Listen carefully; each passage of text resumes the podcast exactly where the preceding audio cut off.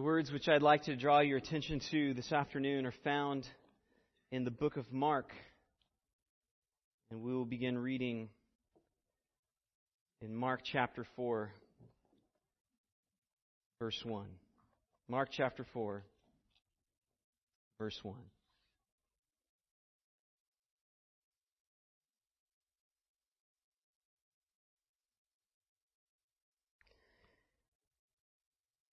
He began to teach again by the sea, and such a very large crowd gathered to him that he got into a boat in the sea and sat down.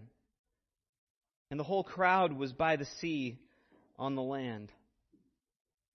And he was teaching them many things in parables, and was saying to them in his teaching, Listen to this. Behold, the sower went out to sow. As he was sowing, some seed fell beside the road, and the birds came and ate it up. Other seed fell on the rocky ground where it did not have much soil, and immediately it sprang up because it had no depth of soil. And after the sun had risen, it was scorched. And because it had no root, it withered away. Other seed fell among the thorns and the thorns came up and choked it, and it yielded no crop. Other seeds fell into the good soil, and as they grew up and increased, they yielded a crop and produced thirty, sixty, and a hundredfold. And he was saying, He who has ears to hear, let him hear. As soon as he was alone, his followers, along with the twelve, began asking him about the parables.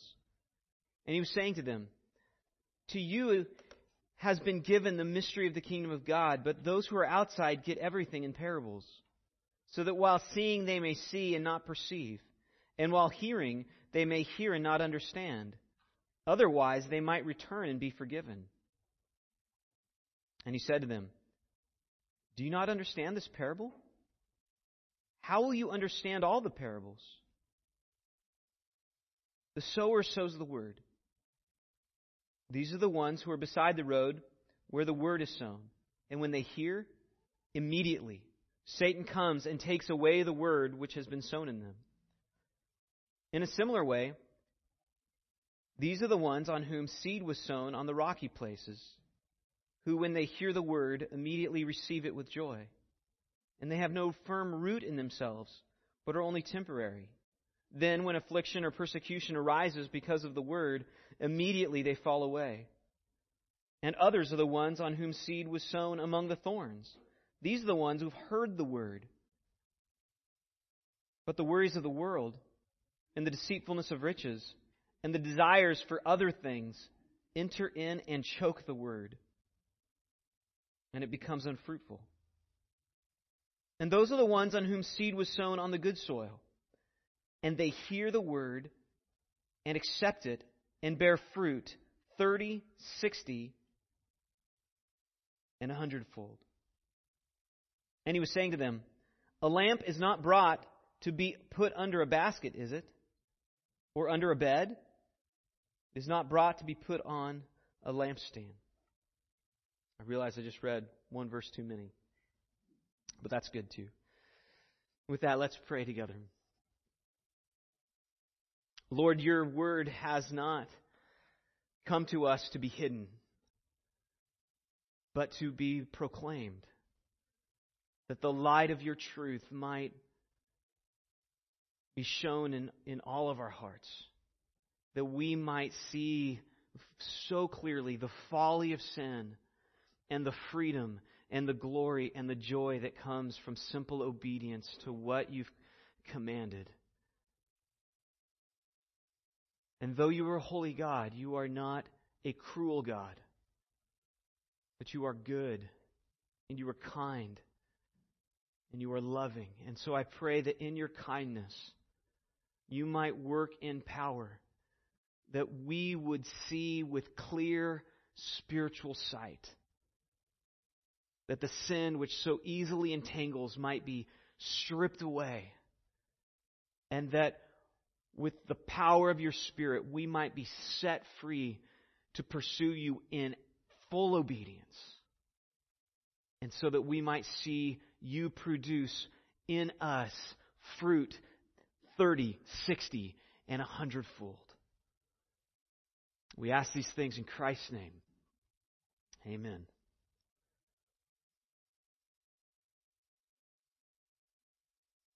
Have you ever wondered what's really going on in the world? What's going on in North Korea? What's really going on in Pakistan and India? What's, what's really going on in Venezuela right now? Or what's really going on in the church? The church across the world, or the church in America, or even Grace and Truth Bible Church? What's really going on?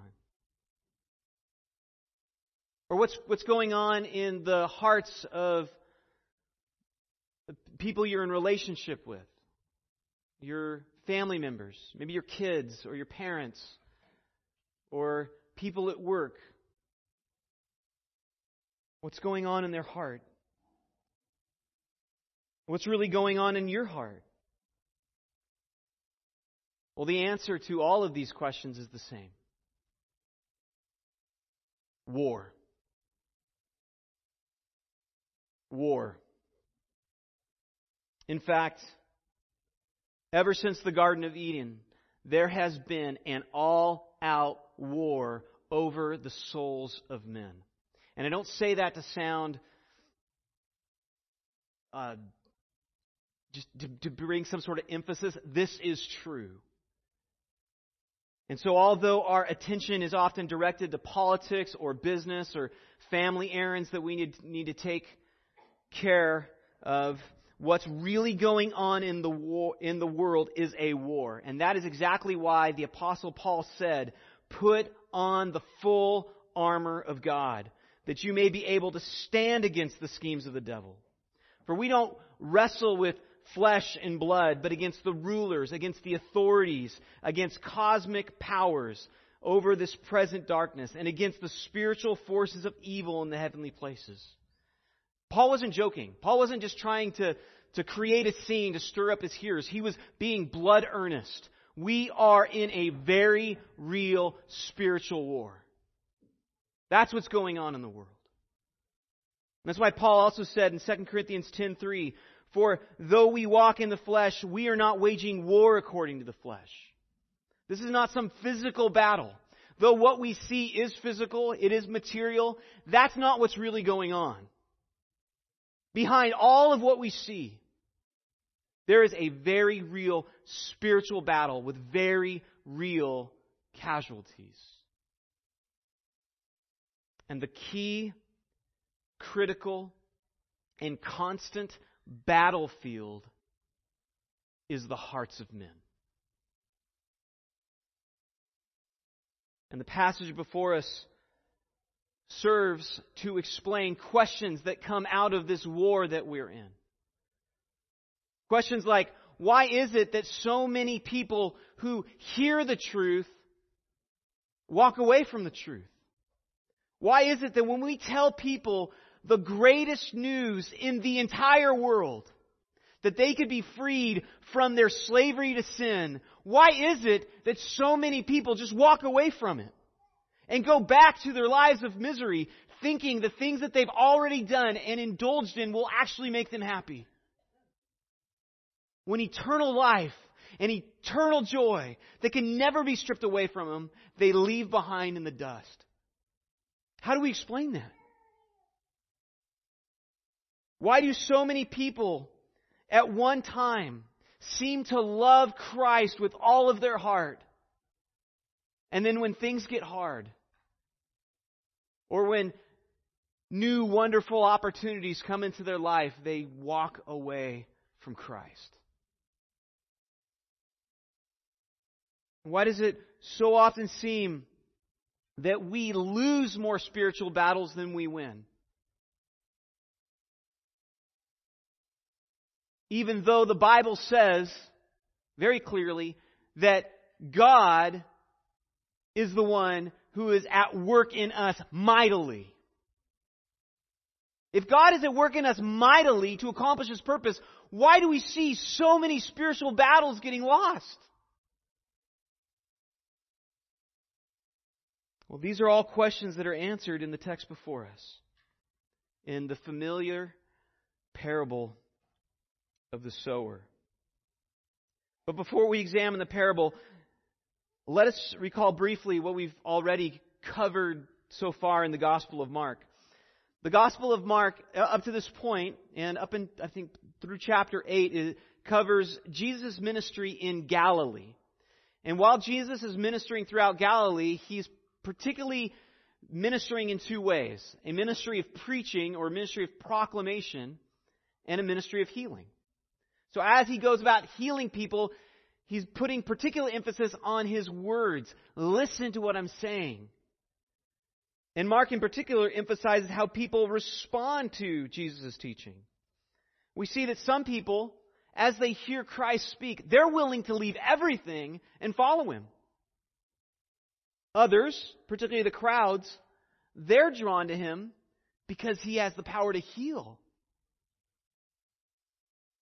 The religious leaders appear to be in constant conflict with him, particularly over their religious traditions. Jesus doesn't do what they think he should do, and so they take issue with him. And we even see in chapter 3, the very end of chapter 3, that he was in conflict with his family. His own family thought that he had lost his mind. Which prompts the statement in verse 35 of chapter 3 when Jesus says, Whoever does the will of God, he is my brother and sister and mother. And that, that statement actually ties into what we will look at today in chapter 4, verse 1. Chapter 4, verse 1. He began to teach again by the sea. Verse 1 really introduces us to the setting where Jesus presents his parable. We see that Jesus is, is teaching in the very common setting of the seashore.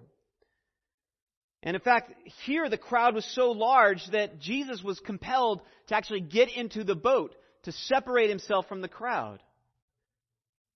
And uh, Scholars believe this was probably the largest crowd that had ever assembled in all of Jesus' ministry to hear him teach.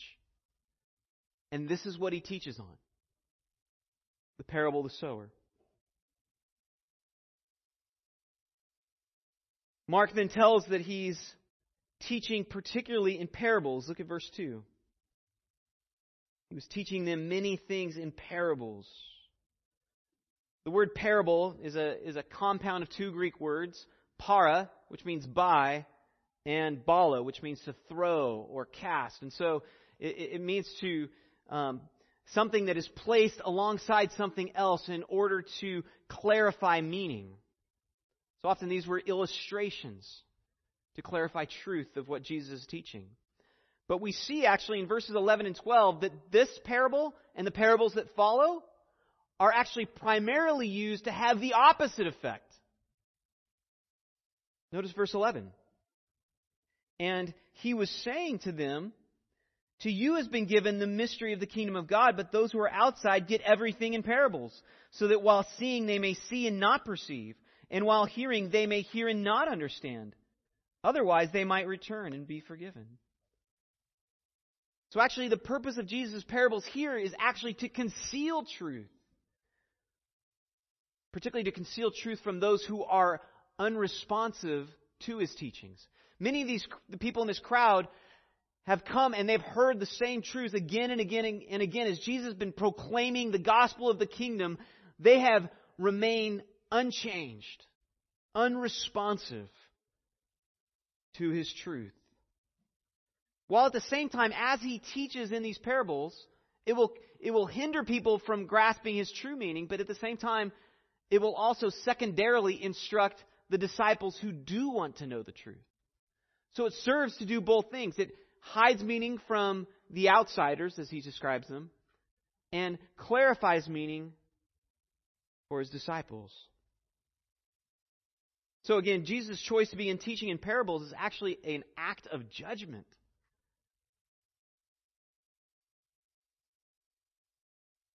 And he chooses to teach in parables because the people aren't listening to him.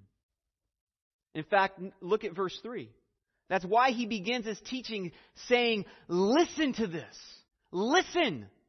This is a solemn declaration. Jesus wants them to listen and to listen intently. In fact, their eternal destinies will be determined based upon their response to what he's saying right here. So he's not playing games. He's not just having story time, trying to entertain. Jesus is fully aware, more than any of us, more than any man who's ever lived, of the reality of the spiritual battle that's taking place. And so he says, listen, and listen intently. Because if you don't grasp what I'm telling you right now, your eternity may be in hell. He's not playing games. And yet, as intensely as he says that in verse 3, look also at verse 13. Even after teaching, his disciples are confused. Which is why they say to him, which he says to them actually, Do you understand this parable? How will you understand all the parables? See, their failure to understand actually demonstrates all the more they really need to pay attention. Even his disciples have to listen intently. And since they missed it the first time, they really need to focus the second time when he gives his explanation. And so he then interprets the parable to them by first explaining in verse 14 the sower sows the word. The sower is referring to the one who sows the word. The seed is the word. The sower goes out and proclaims the word, shares truth with other people. So, this, the sower is referring to Jesus. But by implication, not just Jesus, but anybody who would go out and proclaim what the Bible teaches. Either like preaching, like I'm doing right now, or even in personal conversation, sharing truth with others from the Word of God. And so, as you and I share the message of the Bible, we too are sowing seed. And then Jesus goes on to explain the soils which the seed lands on really represent four different responses to the Word of God. You have hard ground and shallow ground, dangerous ground, and fruitful ground. Let's look first at his explanation of the of the seed that falls on the hard ground. That's in verse 15, he gives the explanation. He says, These are the ones who are beside the road where the word is sown. And when they hear, immediately Satan comes and takes away the word that has been sown in them. And so this first soil represents those who are impervious to the truth. They hear the word, they understand the word, they, they get it, but they still reject it. It doesn't penetrate the heart. It goes in one ear and it goes right out the other. And interestingly, notice Jesus actually blames this on Satan, on the work of Satan. Look at verse 15. Satan apparently can destroy the work of the word. How? How does Satan do this? Well, first of all, 1 John 5:19 says, "We know that we are from God, and the whole world lies in the power of the evil one." So the world is in the power of Satan. Moreover, in 2 Corinthians 4 4, it says, in, in their case, the God of this world has blinded the minds of the unbelievers to keep them from seeing the light of the gospel of the glorious of Christ, who is the image of God. So Satan actually has the ability to blind unbelievers. Well, how does he do this? This is also actually rather clear. He does it through lies, through deception, and through sowing doubt about the Word of God. He leads people astray by leading them astray in their thinking.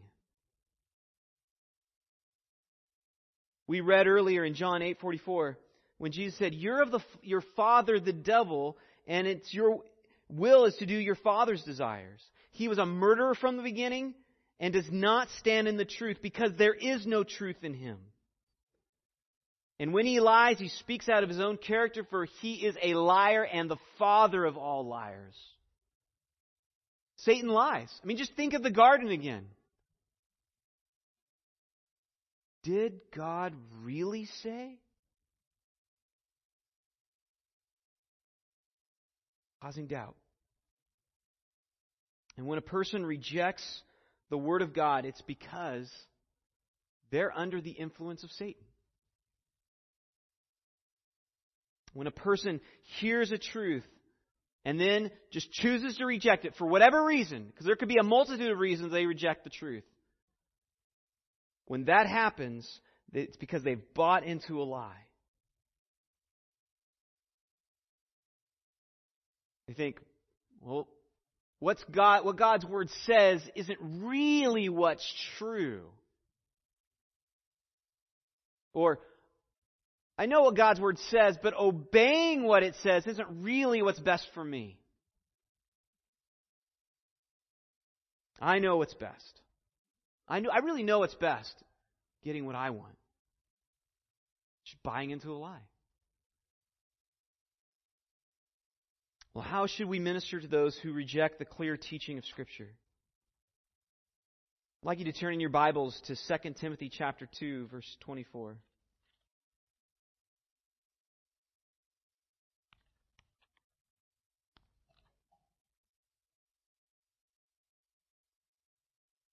The Lord's bondservant must not be quarrelsome, but be kind to all, able to teach, patient when wronged, with gentleness, correcting those who are in opposition, if perhaps God may grant them repentance, leading to the knowledge of the truth, and they may come to their senses and escape from the snare of the devil having been held captive by him to do his will. So, how do we respond to those who reject the t- clear teaching of the Word of God? We continue to teach. We continue to explain this is what the Word says, and we're patient and we plead in prayer because we recognize we can't cause them in our ability to change their thinking. There's a spiritual battle taking place that must be fought with spiritual means, namely the Word and prayer. And in the meantime, we're patient, knowing that the Lord must work. We speak the truth and we pray our hearts out. And then we wait. The next two soils represent what we could call um, question mark Christians. Because we really don't know, in the case of these soils, how they're going to end up. Because initially they, they, they both respond well to the Word of God, but we find out that they eventually walk away. So it's hard to tell if they're genuine believers or not. And the first of these is the shallow soil described in verse 16. In a similar way, these are the ones on whom seed was sown on the rocky places, who, when they hear the word, immediately receive it with joy, and they have no firm root in themselves, but are only temporary. And then, when affliction or persecution arises because of the word, immediately they fall away. Isn't that interesting? Because immediately they receive it with joy. They love what they hear. They agree with the truth. They like what it says. It sounds good to them. It gives them hope. It gives them confidence in the future. But notice that it's not Satan this time that rips word, the word away from these people. Instead, it's trials, namely affliction or persecution. They fall away from Christ because of trials. And we see that they don't endure because the word never took root. it fell on shallow ground. They, they liked what they initially heard, but the word never had a transforming effect in their heart. It was just an intellectual belief, or it was just a, they liked the idea. It was faith without being born again. There was no transformation of the soul. It was belief that doesn't really believe. So again, they love the message of the word. The gospel sounds very appealing to them, but there was no change. There was no miraculous transformation in their heart. They still loved the things they always loved. There was no change. It was just a shallow reception of the word. And the hard thing about this sort of soil, this sort of heart, is that it's not going to be obvious until testing.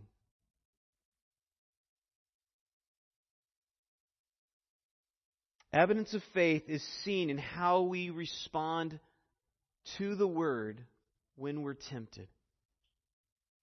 That's what shows what we really believe. And, and, and this, is, this is actually why Christians rejoice in trials. It's not because they're stupid. It's not because we were masochists and we delight in pain and grief and sorrow. That's not it at all. The reason Christians rejoice in trials is because trials show we're real. That we're not like shallow soil. We really are believers. We really treasure Christ more than anything else. We can say with Martin Luther, take goods and kindred, let him go. Take our own life, but I will remain with Christ. That is not something that mere intellectual belief accomplishes. Brothers and sisters, when somebody comes to that point, a miracle has taken place. And this is why Peter says in 1 Peter 1, 6 through 7, In this you rejoice, though now for a little while, if necessary, you have been grieved by various trials, so that the tested genuineness of your faith, more precious than gold that perishes, though it's tested by fire, may be found to result in praise and glory and honor at the revelation of Jesus Christ. They rejoice because the trial proves the faith is real. It's not just my parents' faith. It's not just my hero's faith. It is faith that has been brought about by the work of the Spirit of God Himself. A miracle has taken place in my heart. Romans 8:17 If we're children then heirs and heirs of God and fellow heirs with Christ provided we suffer with him in order that we may be also glorified with him. We will suffer. And we can rejoice in our suffering, not because we like the suffering, but because the suffering proves we're real. That's why you rejoice. It's because of what suffering shows, not the suffering itself. In the third century AD, during the reign of Emperor Valerian, there was a Christian named Nicomachus. And he was brought before a Roman ruler, and he was ordered to sacrifice to the pagan gods. And Nicomachus took a stand and he said, How could I pay respect to devils that is only due to the Almighty? And he was immediately placed upon the rack and after enduring the torments for a, a actually rather brief period of time, he recanted his faith in Christ. And as soon as he was freed from the rack, he fell to the ground and went into convulsions and great agony and immediately died. And seeing what seemed to her like a terrible judgment, a 16 year old girl named Denisa, who was among the others, exclaimed this O oh, unhappy wretch! Why would you buy a moment's ease at the expense of a miserable eternity? She saw what took place. He wanted to be done with the pain, and he, he was willing to, to, to get back his comfort,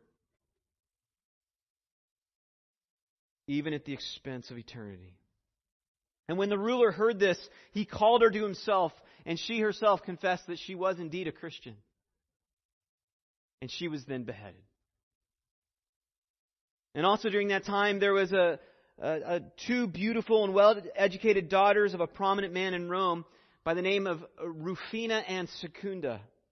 And they were actually engaged to two young men who were also fairly wealthy. And all four were professed Christians. And under Valerian, when the persecution arose, the young men realized that they were now in danger of losing their wealth. And so they went to the, the two young women, Rufina and Secunda, and encouraged them to renounce their faith. But when they would not, those two gentlemen informed on them. And the girls were then arrested and beheaded. And what a contrast. The trial proved what was really there in all four. Two who had genuine faith. A miracle had taken place. Two others where Christianity was just a, a nice idea. A way to make their life better. Well, this brings us to the third kind of ground the dangerous soil. And others are the ones on whom seed was sown among the thorns. Verse 18. These are the ones who have heard the word, but the worries of the world and the deceitfulness of riches and the desires for other things enter in and choke the word, and it becomes unfruitful. We see the problem with this soil is that it's full of thorns which choke the seed. In fact, the word, the, the word choke actually means to strangle or to throttle something. It's a strong word. The seed germinates, but it, but it fails to make much progress because life is choked out of it. And Jesus lists three things that threaten the life of the seed. First of all, there's the worries of the world. So this would, this would be concerns about what other people think.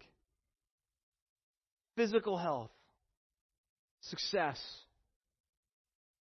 popularity, safety, security for one's family, children's future, the worries of the world. He also mentions the deceitfulness of riches. This would be the, the promise of a better life. Hope that you might gain more respect or success, admiration or love. If you had riches, you could get these things. And notice too the deceitfulness of riches. It's a lie. It sure seems like if we had wealth, we could get all those things that we want. It's a lie. The deceitfulness of riches. Also, the desire for other things. This would be boats, cars, furniture, phones, stuff. All these things. And notice they're not bad things. But all these things choke the word and keep it from being unfruitful. So again, this, this describes a person who, like the previous, initially embraces the word, likes what they hear, but who eventually turns away from Christ because they can't break away from the promise of a better life now. They don't want Jesus if life doesn't get better. If this means life is going to get hard, if they have to endure suffering, if they have to endure poverty, if they have to, if they have to be disrespected, if they have to face loss, I don't want Jesus.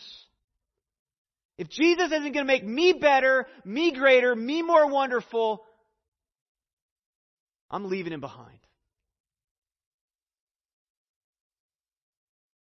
Well, this is the church, the condition of the church of Laodicea in the book of Revelation. Actually, why don't you go ahead and turn in your Bibles to Revelation chapter 3 and note the words of Christ to this church.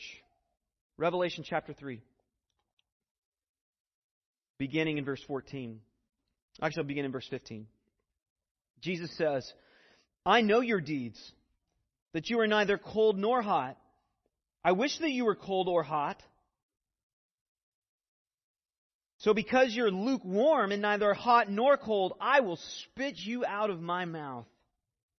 Because you say, I'm rich and I've become wealthy and I have need of nothing. And you do not know that you are wretched and miserable and poor and blind and naked. I advise you. I mean, very similar to what he's saying here. Listen to me. Listen. I advise you to buy from me gold refined by fire so that you may become rich and white garments that you may clothe yourself and that shame of your nakedness will not be revealed. And eye salve to anoint your eyes that you may see. Those whom I love, I reprove and discipline. Therefore, be zealous and repent. So Jesus' words to those who are dwelling on dangerous ground is listen and repent. You're in grave danger. You're in grave danger. And now, two pe- the people who are of these last two categories that we just talked about, the hope that's given is they can still respond in genuine repentance. The story's not done. They can still become good soil, fruitful soil. So there is still hope for the backslider. You will find people who walk away from Christ, but, but don't lose hope. Because there is still hope. But they first need to recognize they must repent. They must acknowledge that what they're doing is foolish and wrong and sinful and turn from it.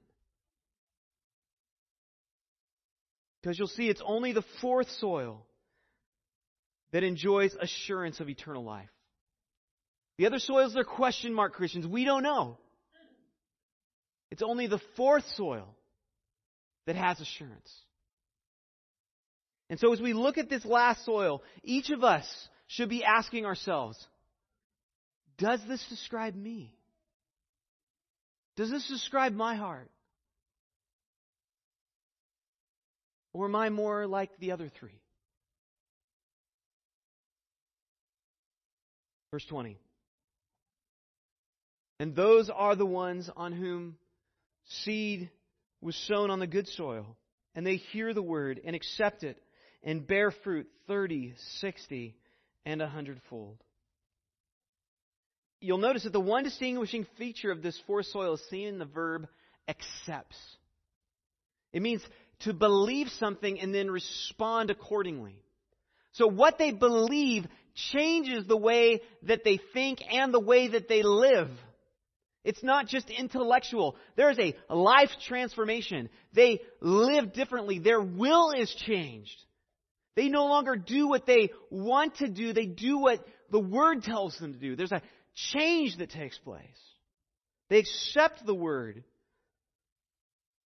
It's belief that results in action.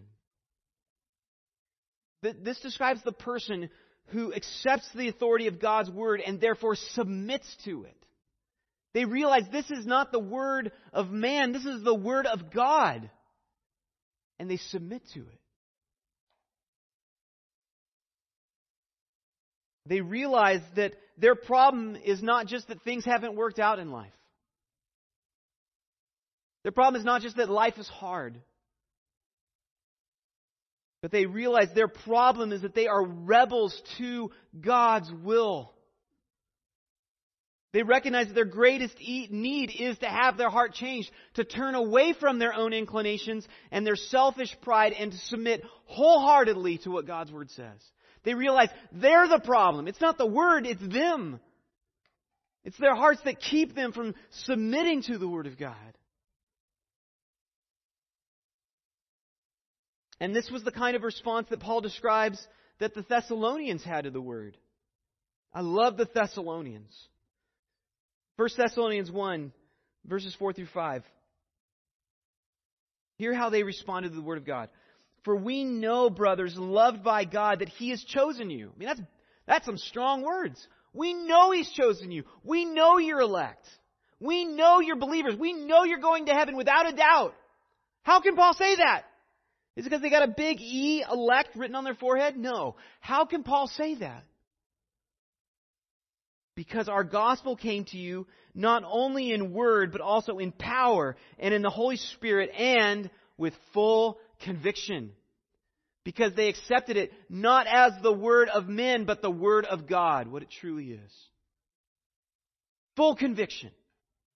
It's truth. Paul is convinced they're real, they're believers because they are convinced this is what's true. It's like what Jesus said, listen to me. If you listen, if you, if you understand what I'm saying, you will receive the Word of God, you will accept the Word of God, and you will be changed. But you must accept it. And notice in verse 20 that because there's an acceptance of the truth, the seed then produces a significant harvest 30, 60, and 100 fold. Now, just for clarification, an eightfold harvest would have been phenomenal. Jaw dropping. It's the kind of thing that you would show off at, at the county fair. Unbelievable. Eightfold harvest. But Jesus says this seed produces 30, 60, 100 fold. What's his point? There is no explanation for this harvest. A miracle has taken place. This person has been born again. They no longer live for themselves, but for Him who died and rose again on their behalf. And the fruitfulness that comes out of their life is clearly of Christ. And note it's not just a little fruit that's born, but a miraculous amount. You don't have a 30 fold harvest by mere chance. When the Word of God takes root in a person's heart, they're born again. They will bear fruit. Turn to John 15. Well known passage. Just a few books earlier. Or, sorry, afterwards.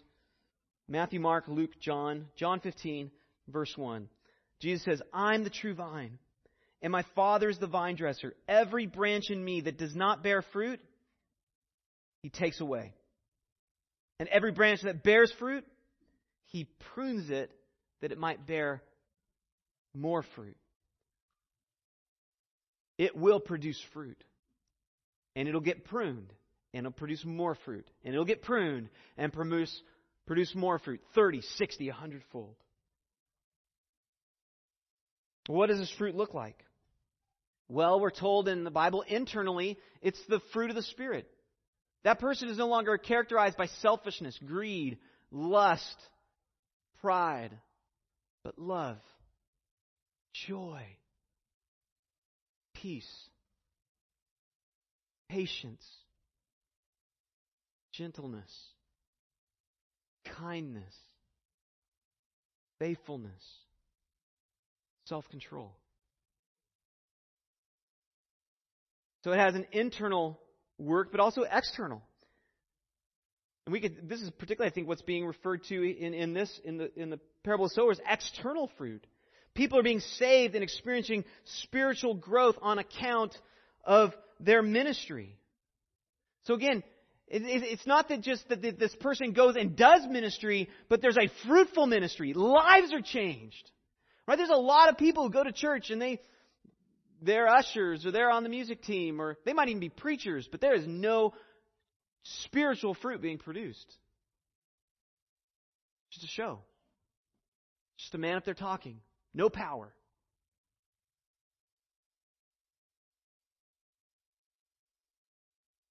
So it, what this shows us is that genuine faith is something that's proven over time. It's proven over time. It's not how one begins the race, it's how one ends it. But you can tell in the middle of the race, when the trials come and they endure, or you can tell when a person receives the word with full conviction that they submit to all of it, that person's faith is real. person's faith is real. So, how can we have assurance in the meantime? Again, we can find assurance in how we respond to the trials and temptations of life. Because what gives assurance really is how we respond to the Word of God. A believer will always respond, at least eventually. They will always respond with repentance. If they see that their life is being lived in disobedience to the Word of God, a believer will repent. Because a believer cares more about obedience than anything else. They care more about honoring God than just doing what they want or what they feel like. An unbeliever simply does what they want. And, and people will come up with a stream of excuses. We, we come up with streams of excuses for why we won't obey. Pride. Maybe you've heard this. Who do you think you are to say that to me? Who do you think you are to tell me to repent? Aren't you a sinner too? Well, because you're a sinner, I don't have to obey. You see the logic? Or avoidance. Well, that's just your interpretation. So it may, may, what the word is saying may be actually rather obvious and clear, but that's just your interpretation. You think, how else would you interpret that? Or mystical folly. Well, God is speaking to my heart. I mean, I've heard people tell me things like, God's telling me to divorce my husband. Well, God made it very objectively clear that that is sin. But it's amazing. People will will justify clear, objective sin by saying, well, God's speaking to my heart. Who do you think's really speaking to that person's heart? I know I get, I get I'm kind of fired up because I care. That is Satan. That's not the Spirit. And I'm not angry at somebody who gets deceived that way. I want them to realize that is deadly dangerous. This isn't a game. It's not about just getting what you want. Your eternal destiny's on the line. Don't play games with the truth. Or maybe you hear self pity. Well, I would obey God if He were just more kind to me or more generous to me. If He would just give me what I want.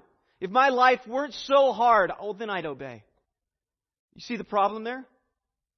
God's not really a good God. God's failure is what's keeping me back from obedience. Where do you think that's coming from? That's Satan. That's Satan. Or prudence, even. It would be unwise for me to take such risks. What about my future? What about my children's future?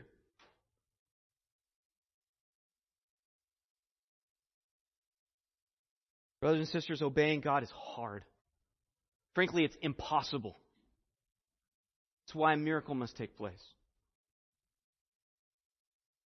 And so it's okay to struggle. It's okay. It's okay to say, I don't know if I can do this.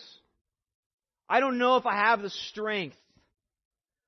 It's okay to say, I know what the Bible's telling me to do, but it's hard. Brothers and sisters, that's okay. That's honest. That's real. It's hard for me too. Most of the things I have to do as a pastor are very difficult, anguishing. But God gives grace. It is hard. But it's not okay to say, I know what the Bible's telling me to do, but I won't do it. That is not the talk of a believer. 2 Corinthians 5:15 and he died for all that those who live might no longer live for themselves but for him who for their sake died and was raised. You see brothers and sisters we will all be tempted and tried. But how we respond to the word of God proves the effect that it's really had in our life how we respond. And the fruit will be obvious. We will clearly see through the lies of Satan. We will be willing to undergo suffering.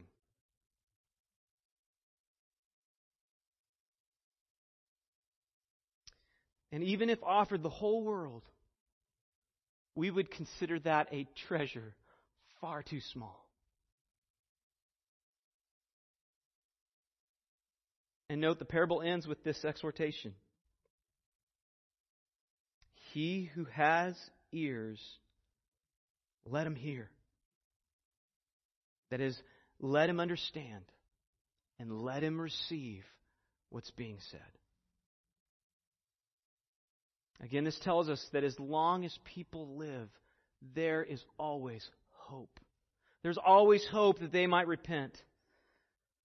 And so, with that, let us go out into the world. Let us continue to sow. Continue to sow the word and continue to fight the battle. And let us, let us fight on the hard ground. And fight on the shallow ground. Let us fight on the dangerous ground and keep on fighting until we see the word produce 30, 60, and a hundredfold. And let us never surrender. Let us neither flag nor fail. God, give us grace.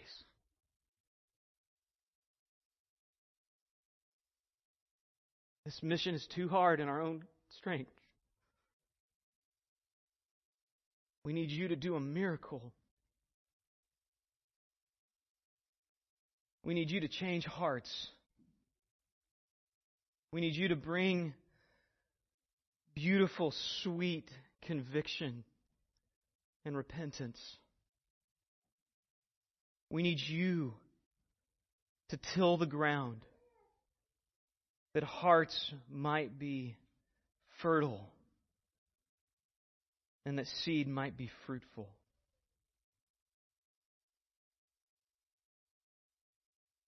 As Luther said on his deathbed, we are beggars. This is true. Give us grace, God.